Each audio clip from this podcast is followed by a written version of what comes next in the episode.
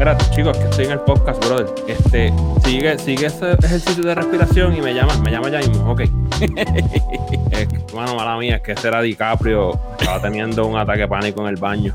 Oh, sí. Este, por, toda la, por todos los posts que pusieron hoy de la, de la película de Don't Look Up, que va para Netflix, me imagino. DiCaprio aquí, DiCaprio allá. DiCaprio aquí, DiCaprio allá. Todo el mundo. no, en serio, estaba teniendo un momento, so, estaba coachándolo. Este, salud mental ante todo, así que Terapia, terapia psicológica para DiCaprio. Oye, eh, pero sí. se ve interesante ese, ese, ese trailer. Se ve interesante ese trailer. Tiene, como dijo Laira antes del podcast, tiene a medio Hollywood ahí metido en esa película. Se llama Don't Look Up, que va a salir para Netflix, mano. Sí, mano, estaba teniendo un momento ahí de desesperación en el baño y, y parece que le dio otra vez cuando ahora todo el mundo lo está viendo. Se sintió vulnerable. Uh, y mano, está raro, está interesante hasta DiCaprio, papá, tirando una película directa para, para Netflix, tú sabes. Como Ya, que eh. ya gané el Oscar, ya hago lo que quiera. Sí, ya, así. exactamente. La esa industria, película no creo que. la industria cambiando, eh, obviamente y claramente.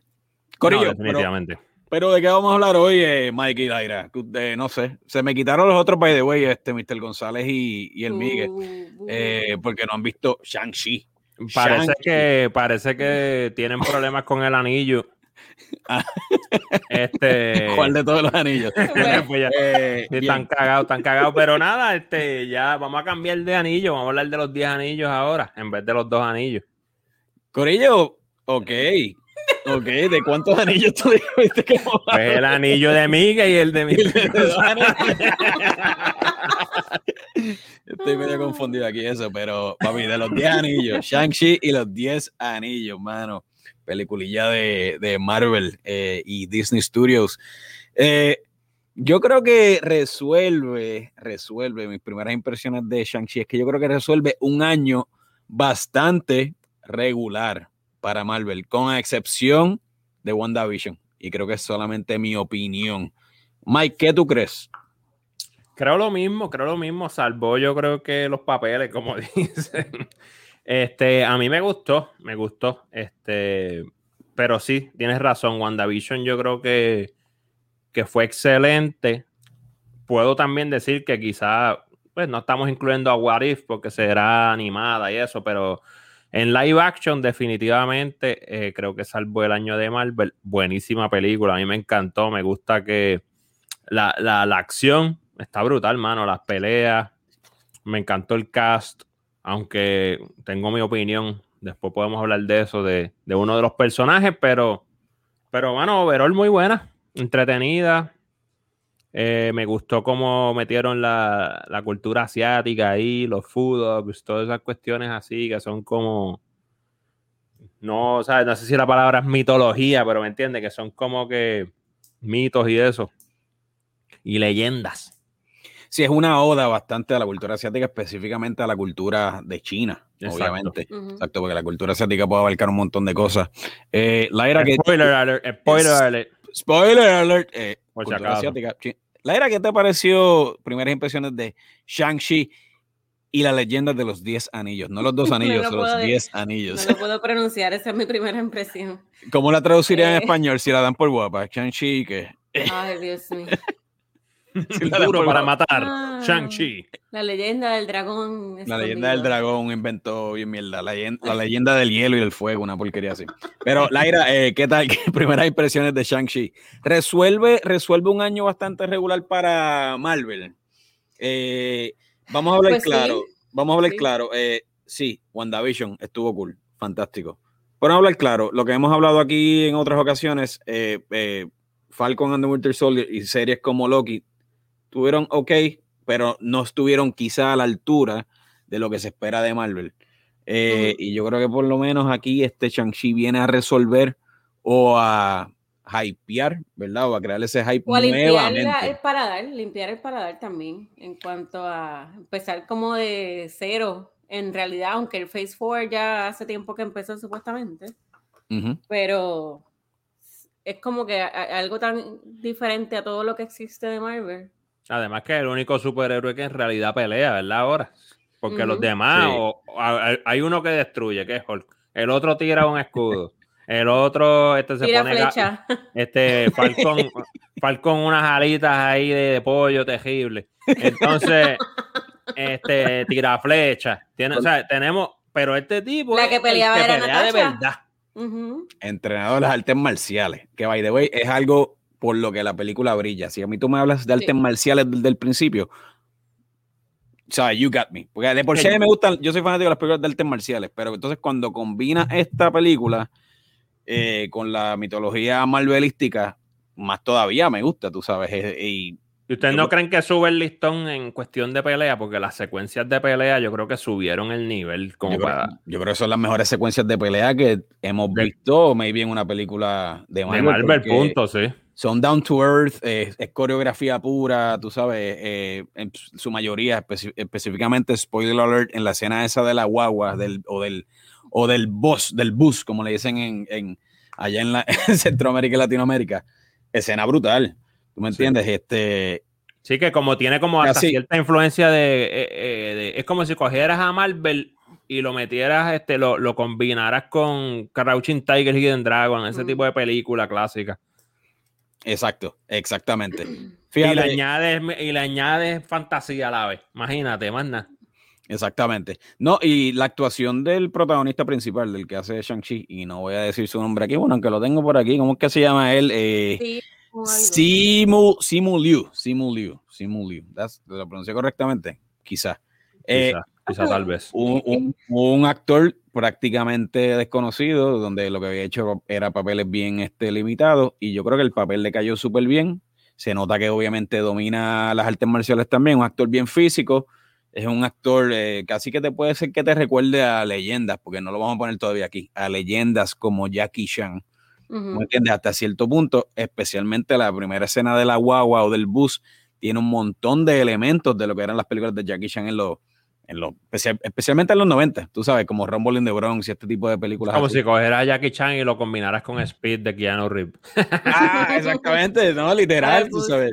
Tiene, tiene cierto. Y tiene ahora que estamos combinando películas, ¿tú no crees que ese postercito ahí es, es un direct shot a Mortal Kombat diciéndole, esto es lo que se supone que fuera tu película, eso cante porquería? Mortal Ay, no. Kombat, sí, Mortal Kombat Míralo, fue una mierda. Scorpion Yeah. con- Yo contra estaba viendo la película y yo decía, ¿quién es Mortal Kombat?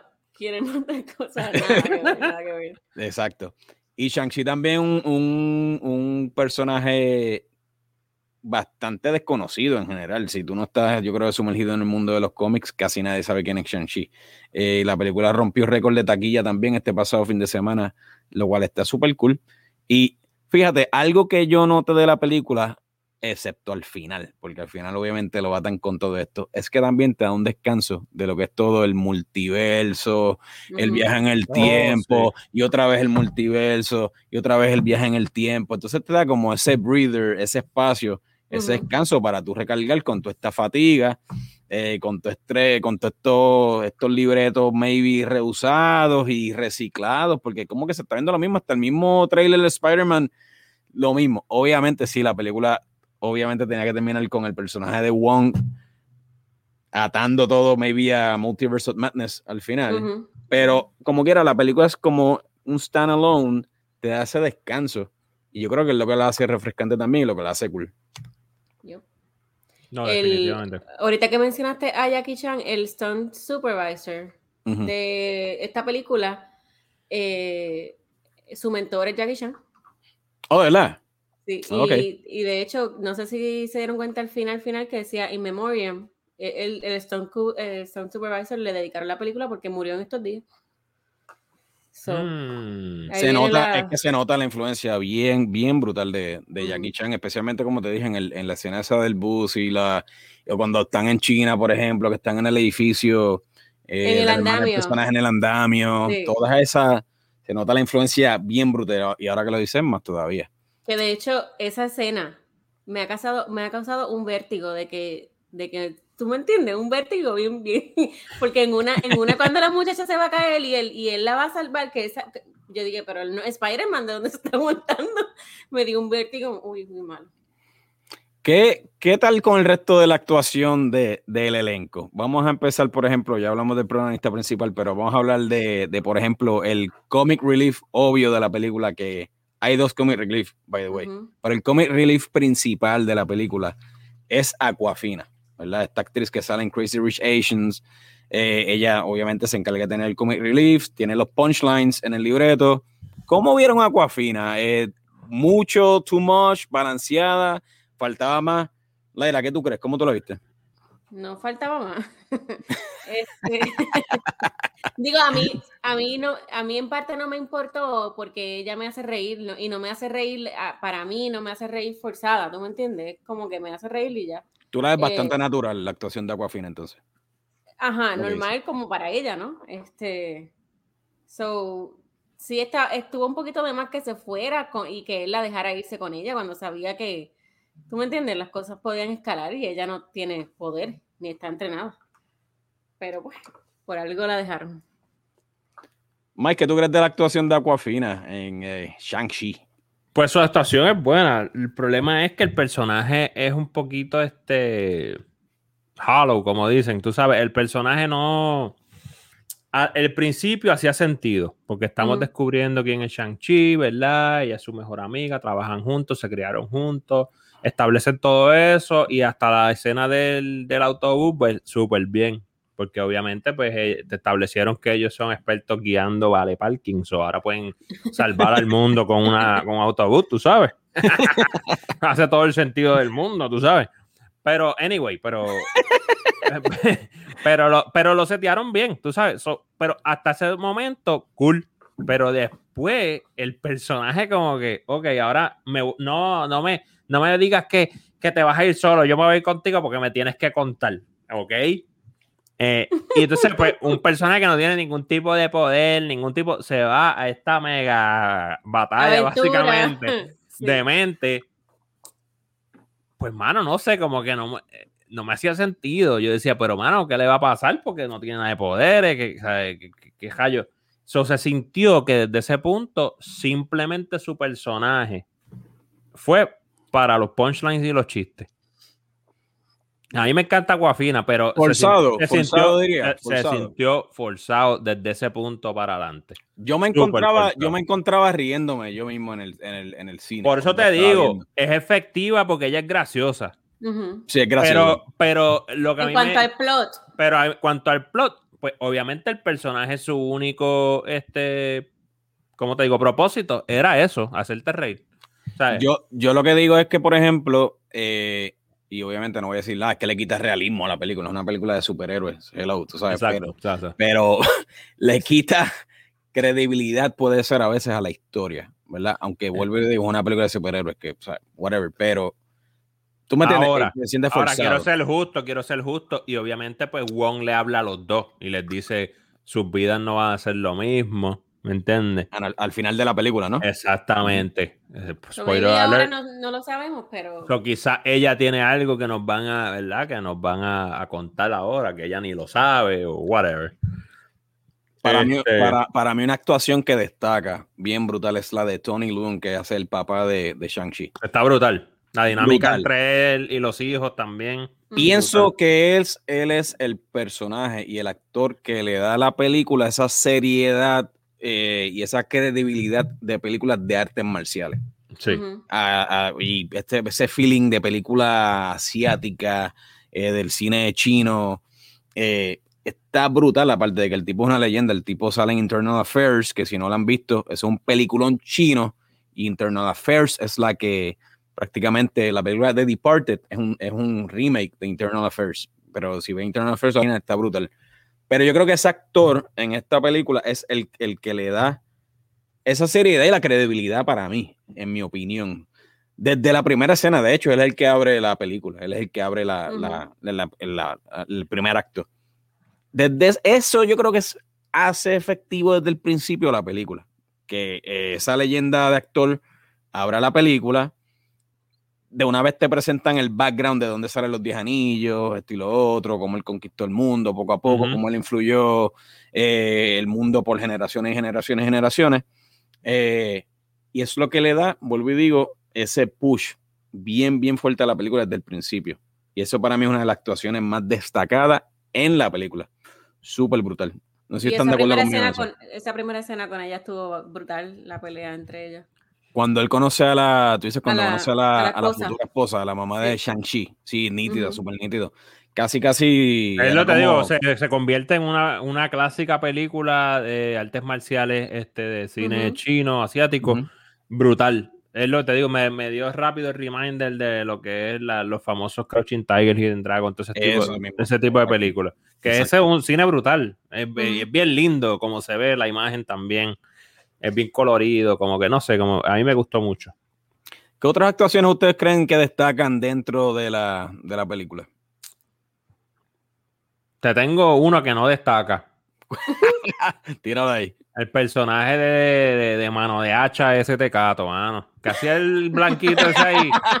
Añadido Ah, también. llama Romanian creo que era. Razor, Razor Fist. Razor Sí, Fist. mano, Oh God. ese, ese Sí. personaje no me gustó. ¿Tú Como sabes que- quién es ese chamaco? Ese chamaco es el que Digo, sale, eh, digo, en- estuvo cool la pelea en el autobús, pero fuera de eso, estaba bien mierda su actuación. Es el matón del papá. Ese Sí. actor es el que hace del hijo de Drago en, en Creed 2. Exacto, exacto. En Creed 2, en la película de, de Oh, Creed. wow. Y es el hijo de Drago en, ¿verdad? en esa rivalidad. Fíjate, he aprendido mucho de actuación de Dolph Lundgren. no ha aprendido nada, exactamente. Estamos- ese, ese es el range, ¿oíste? Ese es el Ah, range. Eso es de hacer ruidos y cosas. Ese es el range. El director, ok, ¿qué tú vas a hacer? Eh, mira, lo que vas a hacer es esto. Imagínate que tienes una hacha, le pusieron aquí un guante verde completo hasta acá arriba. y Exactamente. simplemente empieza a repartir hach- hachazos. Eh, yo creo que es efectivo, eh, vuelvo y digo, eh, él, él, ese tipo de actor, que obviamente no es un actor, no llamémoslo actor, actor sino Mano, que se vio bien bobo, honestamente. y cuando Pero- estaba en el clímax de la película. en el clímax de la ah, película, sí, Ok, pero- estoy contigo. Exacto. with them, we're with them, yeah. Pero en, el, en, la, en las escenas de pelea es lo que te vende también y le da ese style, ese feeling de estas películas ochentosas y Sí, noventosas. sí, sí, tienes siempre tuvieron un americano y- y- o alguien Sí, sí. blanco, un personaje de otra Sí, nacionalidad. el tipo este grande donde Sí, el, sí, el, sí. de, el de artes marciales tiene que pelear en contra él. Yo creo que es el Sí, sí, que- sí, Siempre metían uno. Pero cierto, cierto, es un personaje que que era el Jason Statham antes de que fuera famoso. eso era lo que él hacía, salía en películas así, este, en Chinese B-movies y eso, haciendo de Stone y de lo que era. Hablando de actores, y aquí spoiler alert si no han visto Shang-Chi, mano, eh, la aparición de, de Mandarin en esta película eh, es una aparición eh, planificada, pensada, o es una aparición solamente para resolver los problemas asquiantes de lo mala película que es Iron Man 3, por ejemplo, y cómo arruinaron el personaje. Y estamos hablando de Ben Kingsley Ujú. cuando que sale y hace un cambio aquí en, en Shang-Chi, salió en, en Iron Man 3 y fue obviamente una decepción porque todo el mundo pensaba que Ben Kingsley se iba a quedar como él, él era de Mandarin y resulta ser que era un actor. Eh, ¿Es esto algo para resolver, yo creo, todo este revuelo que o está mal libreto, esta mala historia que, que hizo Marvel en, en Iron Man 3? Y yo creo que a lo mejor también está cool, las partes del está cool me reí, ok, lo resuelve, pero creo que su participación también estuvo un poquito excesiva, ¿verdad? Se- eh, me- yo me conformaba con un cambio un poquito más pequeño y ya, no llevártelo hasta la batalla final tan siquiera. Exacto. ¿Cómo ustedes lo ven? No ese, sé. ese papel yo lo vi como más in your face que agua fina. Pero, de, de- ¿sabes? Porque se lo llevan hasta allá y hasta en la pelea, ¿sabes? Interrumpen la super batalla para, para que él se haga el muerto y es como que no, no era necesario. Mira, Es- ahí, ajá. Sí, Mano, es que el, ma- el Mandarin no es un personaje tan memorable como para traerlo para atrás a una película así, para resolver problemas. Honestamente, a nivel de que varias personas que la vieron me preguntaron, oye, ¿en qué película era que salía de, de Mandarin? En ver, así. O Sí, sea, es forgettable, es forgettable. así Iron de Man 3 forgeta- es forgettable, es una Pues, película. imagínate, dentro de y él es más forgettable. Y él es más forgettable en esa película porque el papel obviamente era un Él actor una- fingiendo de terrorista y so, era como que Él es un actor terciario en una, en una película que no es. que no fue muy buena. So, Exacto. imagínate, eh, como que no hacía falta, honestamente, para nada en la y historia. aunque eh, Iron Man es una de las menos que yo he visto así rewatchable y en verdad me, me enfiebró que él saliera porque él, después como que, ok, ya. Sí, ya, suficiente, exactamente. Eh, yo creo que lo hicieron solamente para corregir eh, los errores cometidos en Iron Man 3. Y creo que el personaje se usó en exceso. Se usó de más. Yo creo que si tú me expl- explicabas, ok, el papá de Shang-Chi es de Mandarin, whatever, ¿verdad? En otras palabras, él era el de Mandarin, este era un impostor. Incluso el personaje de Guy Pearce en Iron Man 3 también era un impostor. El verdadero Mandarin era eh, el papá de Shang-Chi. I get it, that's it. No me lo llevas a la batalla, ¿sabes? Porque, no, porque lo sacas entonces de su, de su espacio. Incluso aunque, aunque, y sí, tiene punchlines graciosos y cool y esto y lo otro, pero little too much, yo creo, dentro, dentro de la historia. Sí, no, y, y que, el que- y- y el es un desuso sabía. de un persona, de un actorazo también. Es como una- Fue, un- fue un budget. desuso, fue un desuso en Iron Man 3, full. Sí, sí. Aunque tienes dos actorazos, tienes a Guy Pearce y Ben Kingsley, pero fue un desuso full de él, tú sabes. Entonces aquí pues él viene, hace este, este fix, ¿verdad? Hace, eh, eh, tratan de corregir esto y ok, I get it, tú me entiendes, sí. Eh, como Marvel diciendo, si la cagamos, aquí está el, el- el fix, la corrección, cool, move on. De acuerdo. Eh, Aunque él era el único que entendía a la criatura esa, so maybe. Sí, que esas criaturas también, a cierto punto, algunos efectos especiales me molestaban un poco también. Eh, algunos, no todos. Esa criatura era una de las... entiendo, entiendo que, que la criatura te lleva a, ¿verdad? Y entiendo que a lo mejor a otra gente le, le puede haber gustado. Efectos especiales me gustaron los, los dos leones esos chinos, Se como veían hicieron. bien brutales. Los leones dragones, súper cool, porque habían ese, y el, y el dragón también era una oda a la cultura china, asiática, el cine asiático, y ese mundo aparte medio avatarcístico se veía cool, se veía nítido. Eh, ¿Cómo ustedes vieron esos efectos especiales? ¿Too much? Eh, ¿Se veían funny? ¿Se veían medio cheesy algunos? ¿O los vieron, los vieron ok? A mí me gustó, mano. A mí, fuera del, del animalito ese, del pavo, este, el, el pavo pavo, sin ese con- cabeza, el el pavo sin cabeza. me Esa estuvo medio extraño. Eh, honestamente, me estuvo medio extraño. Me digo. no sabía si era el Exacto. jabo, si era la cabeza. Este, ¿Cuál lado era? ¿Cómo ¿Cuál? veían? O sea, Eso me estuvo medio extraño, pero, pero overall me gustó. Me gustó mucho los food dogs, esos, este. Los Food Dogs se veían brutales, man. veían los que bestiales. este, Sí, los leones, Sí, sí, los Food Dogs, sí. sí. No. Eh, se veían bestiales, el dragón me encantó, tenía como ser, eh, la ca- la- las facciones eran media vibra, never ending story, Ah, exacto, exacto, sí. pero, pero bien hecho, tú sabes, se veía cañón. Se veían nítidos, se veían súper sí, nítidos, sí, hermano. La música fue otra cosa que estuvo súper buena en la película. Yo creo que Ujú. también la música, el soundtrack está súper cool y la banda sonora eh, me gusta mucho. ¿Cómo, ¿Cómo mueve la trama ahora eh, el universo de Marvel? Entonces, esta película, ¿cómo la empuja? ¿Cómo la mueve? ¿Con qué conecta?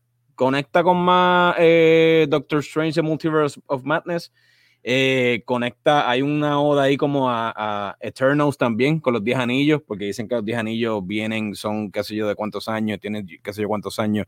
Y Y estuvieron seteando eso y, tuvieron- y- y- y que ahora estaban, spoiler alert, que estaban este, emitiendo, eran como un beacon, como que estaban emitiendo una señal. Y ese beacon yo creo es, lo conecta directamente a Eternals. Lo- Yo Exacto. creo que la conecta con ambas películas Eternals y Multiverse of Madness de Doctor dos. Especialmente con el beacon ese. Y la forma en que están diseñados esos anillos, eh, production design or whatever it is, eh, también tiene muchos elementos y muchos colores de los que a usar, como ese style que usó el Chloe Zhao en, en, en Eternals también. No sé si lo notaron también, como esos elementitos ahí super cool. Por eso que yo digo que esta película resuelve un año medio regular son Ujú. para, para Marvel. Es como que crea ese hype nuevamente otra vez.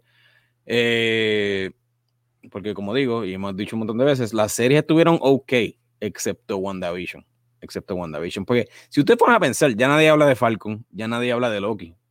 Es O sea, verdad. han sido bastante forgettable súper rápido esta Sí. serie. Si ustedes lo piensan bien. Yo lo único que escucho todavía hablar de Loki es cómo lo dañaron. Que la, dañ- la- sí, sí. Eh, cuando tú revisitas y haces un, re- un, un, un, no un rewatch, sino repiensas la serie, se usa una palabra. Eh, dice, en realidad Loki fue más hype de lo que fue buena serie. Pues sabemos que Falcon no fue. Lo que pasa sabemos- es que Loki que es un no fue personaje bien likeable también. Y yo creo que se le, por eso se le dio la oportunidad. Pero si, te, si lo analizas bien, es como que, ok. Sí, pero el, problema. primero- el primer episodio y medio era lo el- fue la mejor parte de la serie. Hubo momentos, no voy a mentir, hubo momentos que, que enfiebraban, porque lo, lo hubo. Sí. Pero overall fue ok. El relojito todavía lo odio. Eh, Always. mano, nunca lo pude perdonarle ese relojito. De verdad. Hubo. ¿Qué te digo? A mí el problema con la serie de Loki es. ¿Verdad? Cuando tú piensas y comparas, por ejemplo, ese episodio de What If donde sale Avengers, los Avengers, de The Avengers, que estuvo cool. Loki lo ponen como en Loki, un freaking varas, otra vez. Y eso es lo único que a mí no me gustaba a veces de la serie de Loki, que Loki era muy bobolón. Podía empezar así, pero tenía que ir a más. Tenía, que ir a más, tenía que estaba volverse pasando- varas otra vez. ¿Tú Él, me- él venía de un timeline donde él todavía era Loki. ah, El Loki hijo, hijo de Pu, Sí. el Loki Ajá. hijo de Exacto. exactamente. Entonces es como que de repente, nada más con ver el replay de lo que hubiese sido su vida, ya es bueno. Es como que no. Ese es el problema que yo tengo, porque tú puedes, le puedes enseñar un replay de su vida y él va a seguir siendo como este villano. Porque no le ha pasado, exacto. Sí, sí, no sé. Y ese es el problema que yo tengo con esa serie. Cuando tú vienes y la revisitas o la piensas y piensas otra vez en la serie, dices, no sé. Hay muchos problemas ahí, o existen muchos problemas.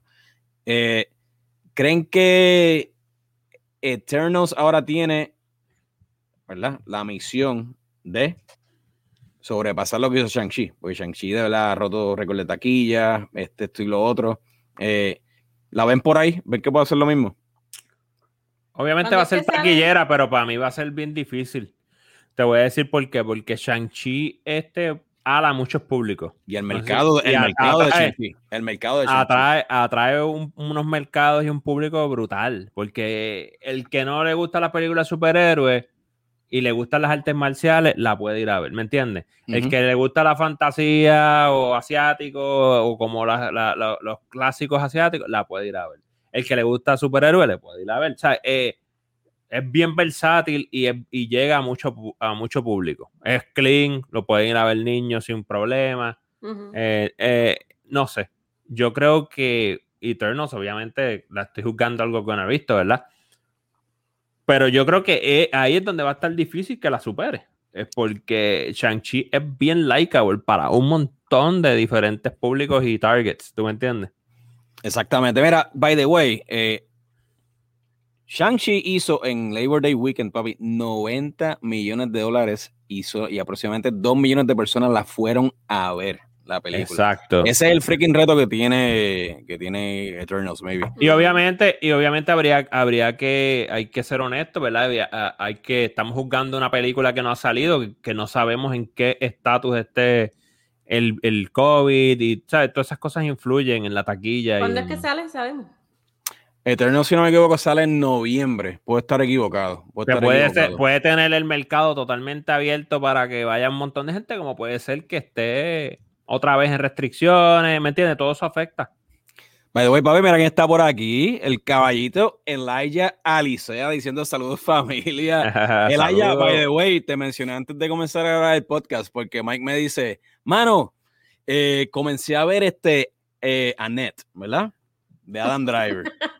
Eh, y yo digo, mano, ¿sabes que estaba hablando con Elijah? Porque Elijah tiró un story en su, en su Instagram y dijo, yo dije, diablo, Elijah, es que yo no sé si yo puedo manejar un musical. Yo no puedo manejar los musicales personalmente. Me dijo, papi, esto es cine duro, esto es cine bien duro, pero tú la vas a aguantar. Tú la vas a aguantar. ¿Sabes qué, Elijah? Mike no la aguantó, chico. ¿Qué No pasó lo ahí? aguanté, mano. Dile No, pero yo fui, Yo no la yo fui honesto, todavía. yo fui honesto. Yo dije que yo no estaba, el problema era que yo no estaba en el mood correcto para se- continuar viendo esa película. Ese, esa noche yo necesitaba algo más light. Y cuando yo empiezo a verla, yo veo, pues, cu- culmina el primer acto y yo estoy, ay, yo no puedo seguir viendo esto. y me quité, mano. Eh, el fa- puede ser el factor de, la, de la hora. El factor de la no, hora y eso. Era la factor la hora, full. Imagínate, un día de trabajo largo, mano, es too heavy. Dije, olvídate de eso. Sí, sí. Si, si Michael no, las, no, no, la aguanto, no quiero saber qué nos espera a nosotros los mortales.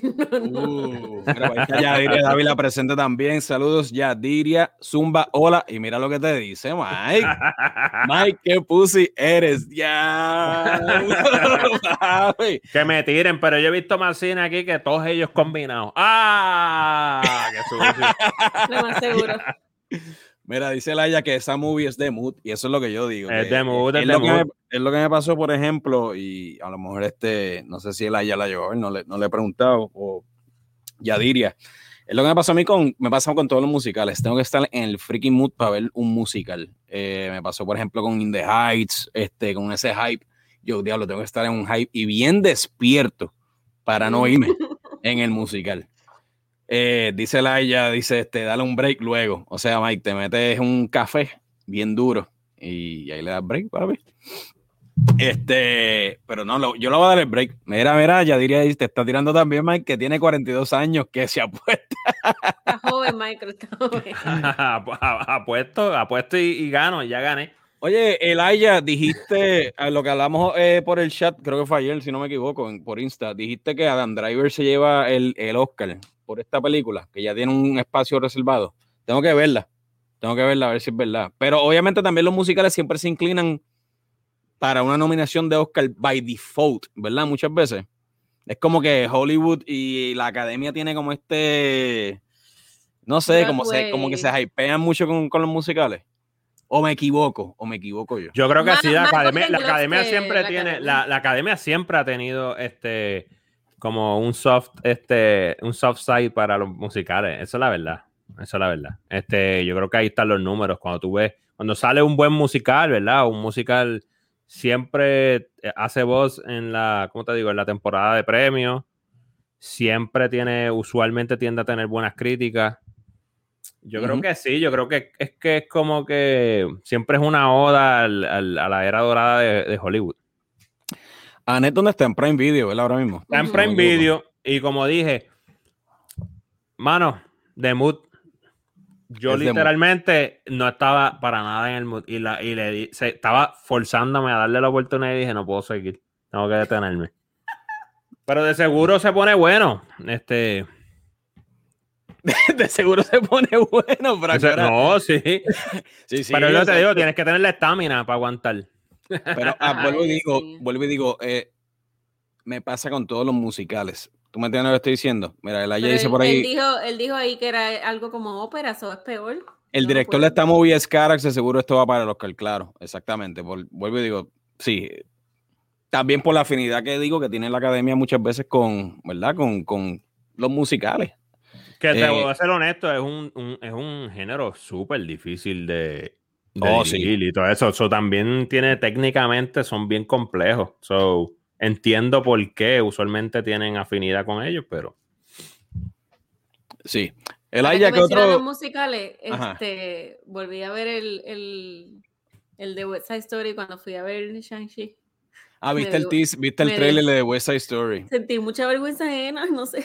Pero, by the way, dicen que este es el, el Passion Project de, de Spielberg. Eh, no sé. Eh, a mí me preocupa, me preocupa, me preocupa, la caracterización de los puertorriqueños otra vez en ella. Eh, él fue a la, a la UPR hizo como un simposio. Sí, él fue a la UPR. ¿Y, eso está, sí, eso está en YouTube.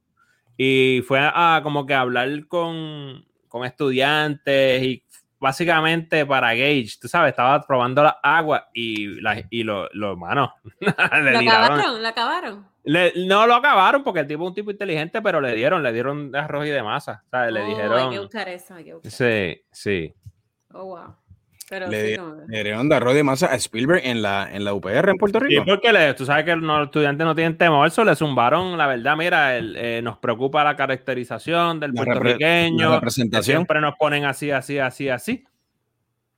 So, yo no sé qué le estaba buscando allí, qué, qué le esperaba que le fuera Ajá, a decir, exacto. Pero... pero... eso fue reciente, ¿no? Después de eh, no, no, no, hace, hace, un tiempito, no, no. Fue como que cuando estaba en el proceso. Oh, ok. Nice. Corillo, ¿qué han visto por ahí? Yo les voy a decir lo que vi. Yo vi eh, de Netflix, by the way, eh, Turning Point 9-11, el documental de, de 9-11, obviamente, obviamente todos los streaming services, eh, obviamente se aprovechan de que la tragedia ocurrió hace 20 años. No esperaba, no esperaba el turnout de este documental como lo que fue. Eh, lo esperaba un poquito más dedicado solamente al acontecimiento dentro de las Torres Gemelas y lo que pasó ese día específicamente, pero resulta ser que el documental sea hacia atrás, comenzando desde la Guerra Fría, la guerra de, de Afganistán contra Rusia, ¿verdad? Porque te trata de explicar la razón y te trata de hacer un setup o el setup, de poner el setup de por qué ocurrieron los ataques años después, ¿verdad? Y entonces te da toda, está súper cool porque de hecho entrevistan a gente de ambos lados, Al Qaeda, el Talibán, y también entrevistan a gente que trabajó con Bush directo también. Eh, por ejemplo, está González, que fue el US, el US Attorney General, este, está el Chief of Staff también de Bush, que fue. Entonces tienen los dos bandos y gente hablando de más que tú no jamás lo vas a esperar, que gente que trabajó por un gobierno, por ejemplo, como el de Bush, hablara. ¿Tú me entiendes? Y está súper cool.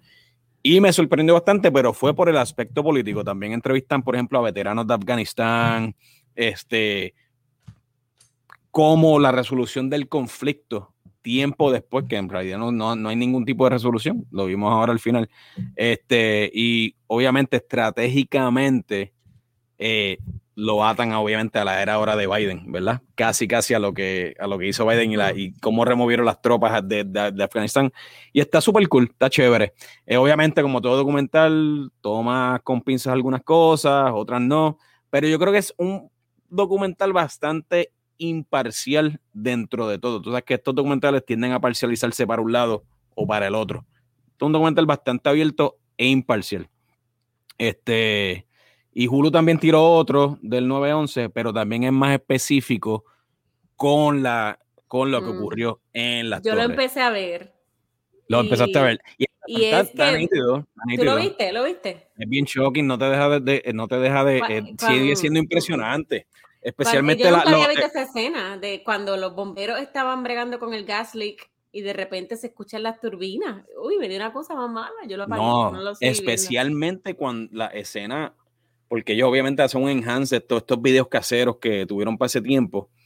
Eh, pero hay tantos ángulos distintos que tú dices, hermano, ¿cómo rayos eh, había tanto, hay tanto pietaje de lo que estaba pasando alrededor? ¿Tú me entiendes? Este, está súper nítido. Tanto turista es la que pasa. Aunque era un día normal a las 8 de la mañana. Un día totalmente normal. yo no recuerdo el nombre, pero yo sé que yo vi un documental hecho por los bomberos eh, que tenía unas tomas que nunca nadie había visto. Yo lo vi hace como tres o cuatro años. Fue súper interesante porque era que este pietaje nadie lo tenía y era el pietaje más cerca de cuando los aviones dieron en la torre, al, lado, literalmente coge el avión así, ¿sabes? Súper cerca. Y era que esta, este ladder en Nueva York, ¿verdad? Esta, esta casa de, de, este de bomba estaba haciendo un documental de los, de los cadetes, de los que estaban entrenando, de los... ¿Ves? Y estaban siguiendo todo, todo el proceso, y estaban grabando todo.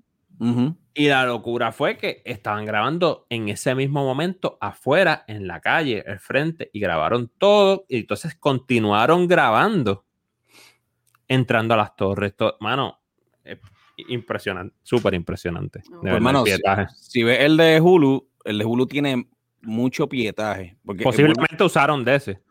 Tiene mucho pietaje, incluyendo el bombero, eh, eso mismo, a lo mejor el mismo, hasta los mismos firefighters, los mismos bomberos que, entraron, eh, pero eh, es el de Hulu no es político, es un documental más core de lo que simplemente lo que sucedió ese día y testimonios de los bomberos y las víctimas.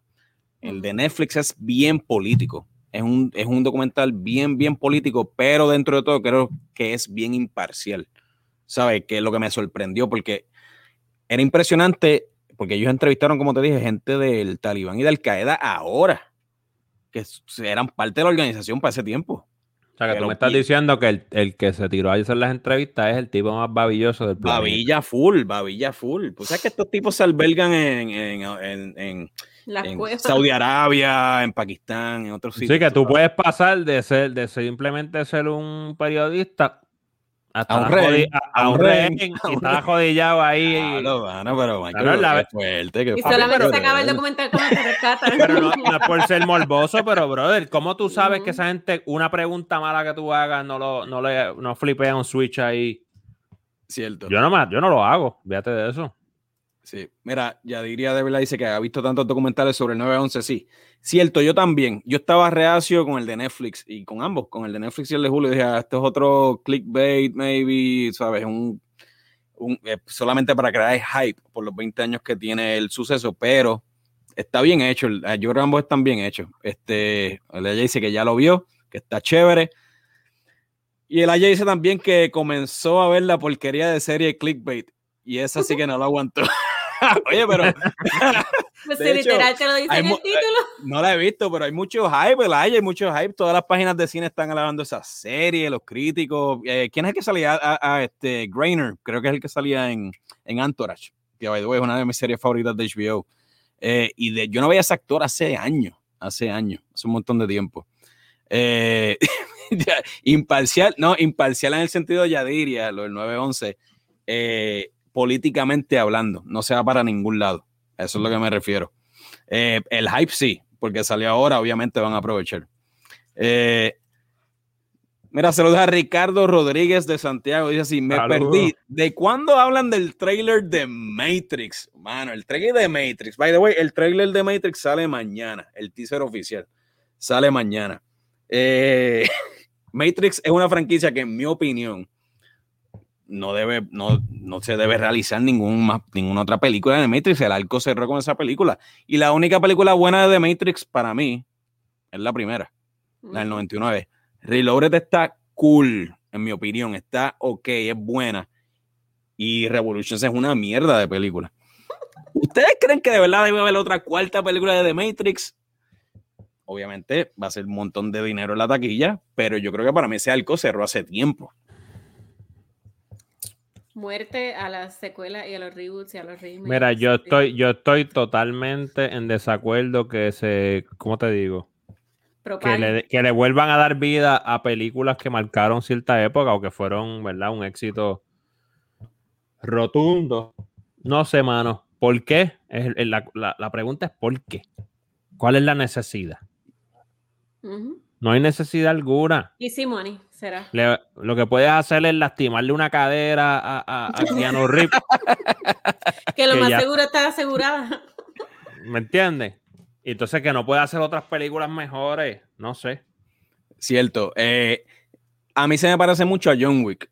El look. ¿Tú me entiendes? Entonces, ¿qué pasa? Que eh, el eh, Keanu Reeves, ¿verdad? El, Para los que, no saben, lo digo porque Keanu Reeves tiene 57 años yo creo que es una pérdida de años de, su, carrera, de su, ¿verdad? Que todavía está haciendo buen cine. Eh, en vez de usarlo en otra cosa, pues ahora hacer una cuarta Matrix donde despierta y no se acuerda de nada. Ay, Dios mío. Y, las, y, las dos hermanas, antes hermanos, ahora hermanas Wachowski, no, las dos no van a estar envueltas, sino solamente Lana. ¿Cuál era el nombre de Lana cuando era, cuando era un hombre? No me acuerdo.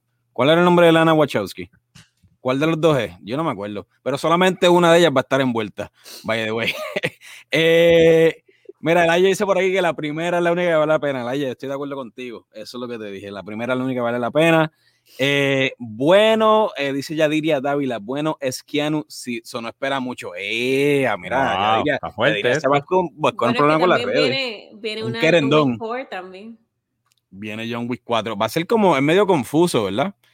Mira, dice Ricardo de Rodríguez de Santiago que de acuerdo, que la primera es la mejor. o sea, aquí le tiramos, pero, la, consumimos, somos unos consumidores de basura. Chatarra. Eh, el Aya dice, esto será John Wick en el ciberespacio. ah, Larry, Larry, so Lana, Lana era Larry, so Larry Wachowski, ahora Lana Wachowski es la única que va a dirigir la película, exacto, so gracias Ricardo de Santiago, el Aya también por aquí lo corrigió, Larry. Eh, Yadiria dice por aquí, próxima Matrix Reincarnation. No sé, mano, no me, no me convence, no me, no sé. Pero como dice Mike, yo creo que al final todos somos consumidores. Eh, miel que no, a veces nos tomamos el culo y, quizás pues la, vayamos, a ver. Eh, mano, eh, hablando del hype de, de hypes de películas, Doom. Doom también. ¿Cuál es el hype que, que se ha creado, por ejemplo, en, en las redes con la película? Pero estoy viendo, he visto reseñas que han salido buenas, pero también he visto reseñas que la han tirado por el piso, o sea, como que están hypeando. Mano, yo, ¿ustedes no creen que todos lo están como que overhyping ahora mismo? No, pues claro, estamos en puro en, pura época de, merca- de, de mercadear la película, ¿verdad? Pero a mí este tipo de películas me preocupa mucho. Siempre me dan, me causa ansiedad la espera. Corillo, ¿Por pero qué? ¿cuál es? Porque yo veo un elenco así Ajá. y, brother, yo no espero más que la mejor película de la historia. Y yo sé que no va a ser. Es que a la, a la vez que tienes tanta gente así, ¿cómo rayos tú la Ajá. usas a su potencial? No, no es posible. No sé. Para mí no es tanto hype porque yo no sabía que Doom existía, la original. So yo, mi único hype es por los actores. Si hablamos de mamarse una película mala, es la primera, la Doom, la adaptación de. Doom del 84. Eh, si, am- si hablamos de mamarnos una película mala, esa es una mala Wow. película. O sea, es una mala Wow. película en todos los, en todos los aspectos, en mi Yo opinión. no sabía que existía. yo no sabía que existía. Sí, dicen, yo nunca he leído el libro, pero los que son fanáticos del libro, de la literatura de Doom, dicen que de verdad la literatura está brutal de Doom. Y que la primera película es el 84, eh, de David Lynch, que jamás no se pega ni, ni un poco, y David Lynch es un directorazo. O sea, tiene sus- sus buenos proyectos eh, y tiene un culto de seguidores bien cañón. Pero, Tiene, tiene tal elenco que tú sabes cuál debe ser la promoción. Un póster con todos los nombres y nada más. pero el elenco está bien. El elenco Estilo está, Wes, este, Wes Anderson. tiene a Timothy, tienes a Zendaya, Centella, eh, tienes a... Oscar Isaac. Tienes a Oscar, sí, eh, sí, Oscar Isaac besando muñecas a mujeres. Este. Javier, Ba- Javier Bardem, Javier Bardem, yeah. Tiene, a Batista, elenco, tiene sí. a este tipo, a Skarsgård. Y tienes a Denis Villeneuve dirigiendo la película. Y Denis Villeneuve, obviamente, está di- diciéndole a todo el mundo: Esto es una película que tienes que ver en el cine. No, me va a decir que la tienes que ver. ¿Cuán, cuán importante es la pantalla para ustedes, hermano? Vamos a hablar claro. Para mí es súper importante. Para ti es súper importante y para ti, Laira. ¿Cuán importante es la pantalla en una película como, como Doom, por ejemplo? I mean, obviamente se va a ver más grande y más impresionante en el cine. Es que el cine es una experiencia inmersiva. So, Claro, sí. Es una Siempre experiencia casi elitista ahora mismo, como hemos mencionado un montón de veces también. A menos que tengas un proyector en una pared gigante en tu casa, 4K, con sistema 5.1, pues yo creo que el cine siempre va a ser la mejor forma de ver las películas, especialmente este tipo de blockbuster así o películas grandes de, de- de alto budget. Mira, dice por aquí Ricardo Rodríguez que, uff, Dune, soy demasiado fanboy.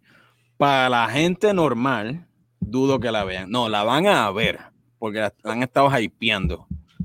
La van a ver. Lo que pasa es que, vuelvo y digo, arrastra la primera adaptación de Dune es tan y tan mala. Y Ricardo, tú me dices si estás de acuerdo conmigo. No, la primera adaptación de Dune para mí es basura. Es una película que te tienes que mamar bien fuerte para apreciarla, mi opinión.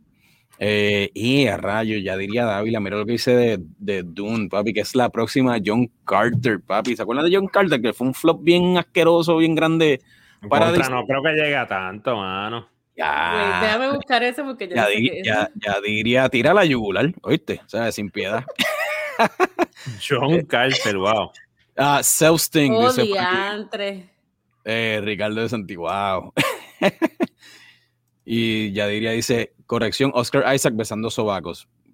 Mano, eh, no, eso fue buena eso, eso fue buena, buena publicidad para, para Oscar Isaac, actually. Este, el tipo se la, se la jugó.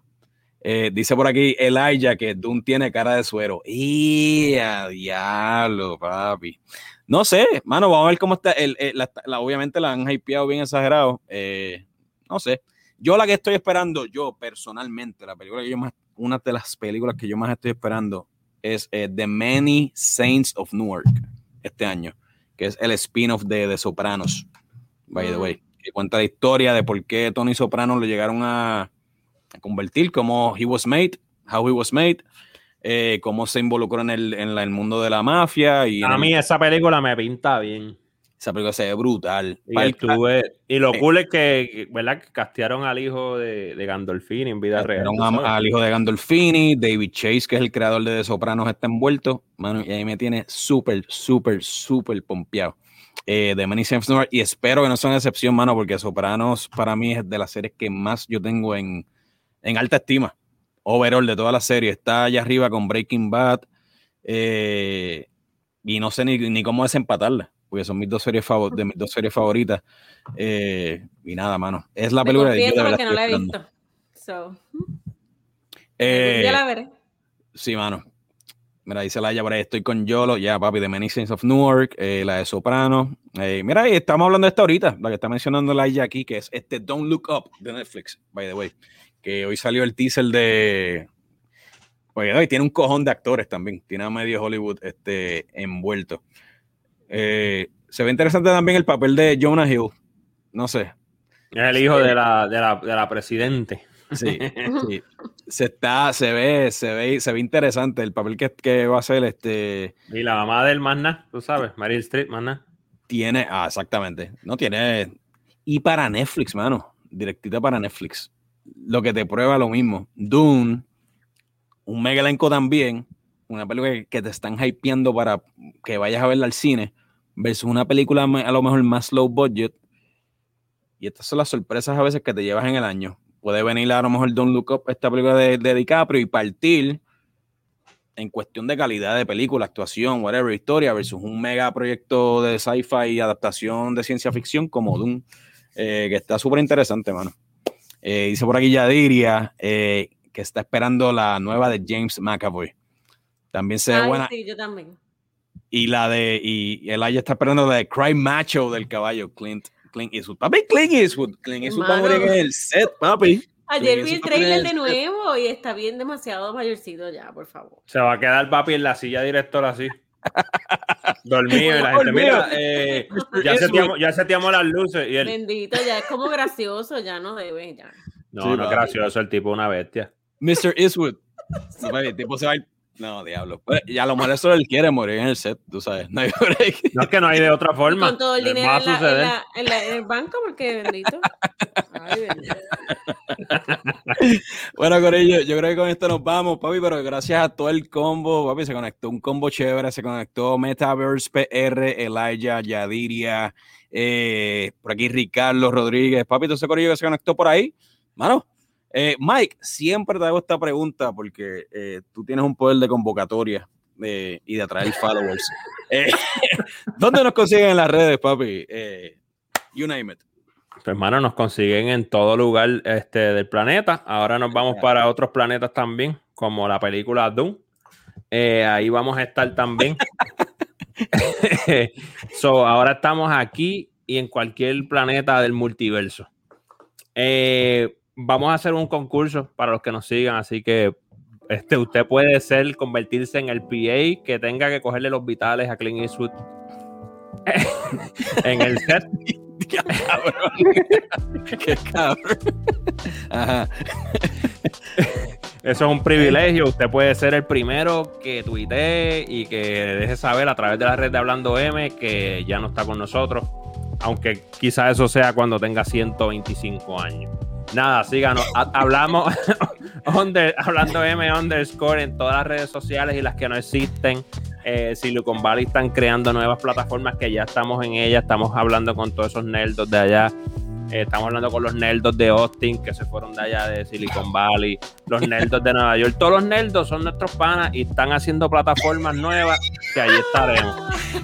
Y con ello, eh, si no, si no, ¿verdad? Si gusta también, recuerden pasar por nuestro canal de YouTube y suscribirse a nuestro canal youtube.com slash hablando M. Ok, Corillo, y gracias como siempre por todo el apoyo. Y en Instagram, at hablando M underscore. Y pronto en OnlyFans. Y pronto en OnlyFans, que by the way, revirtieron, revirtieron. Sí, Mike va a hacerle un especial a todo el mundo, todo el corillo, papi.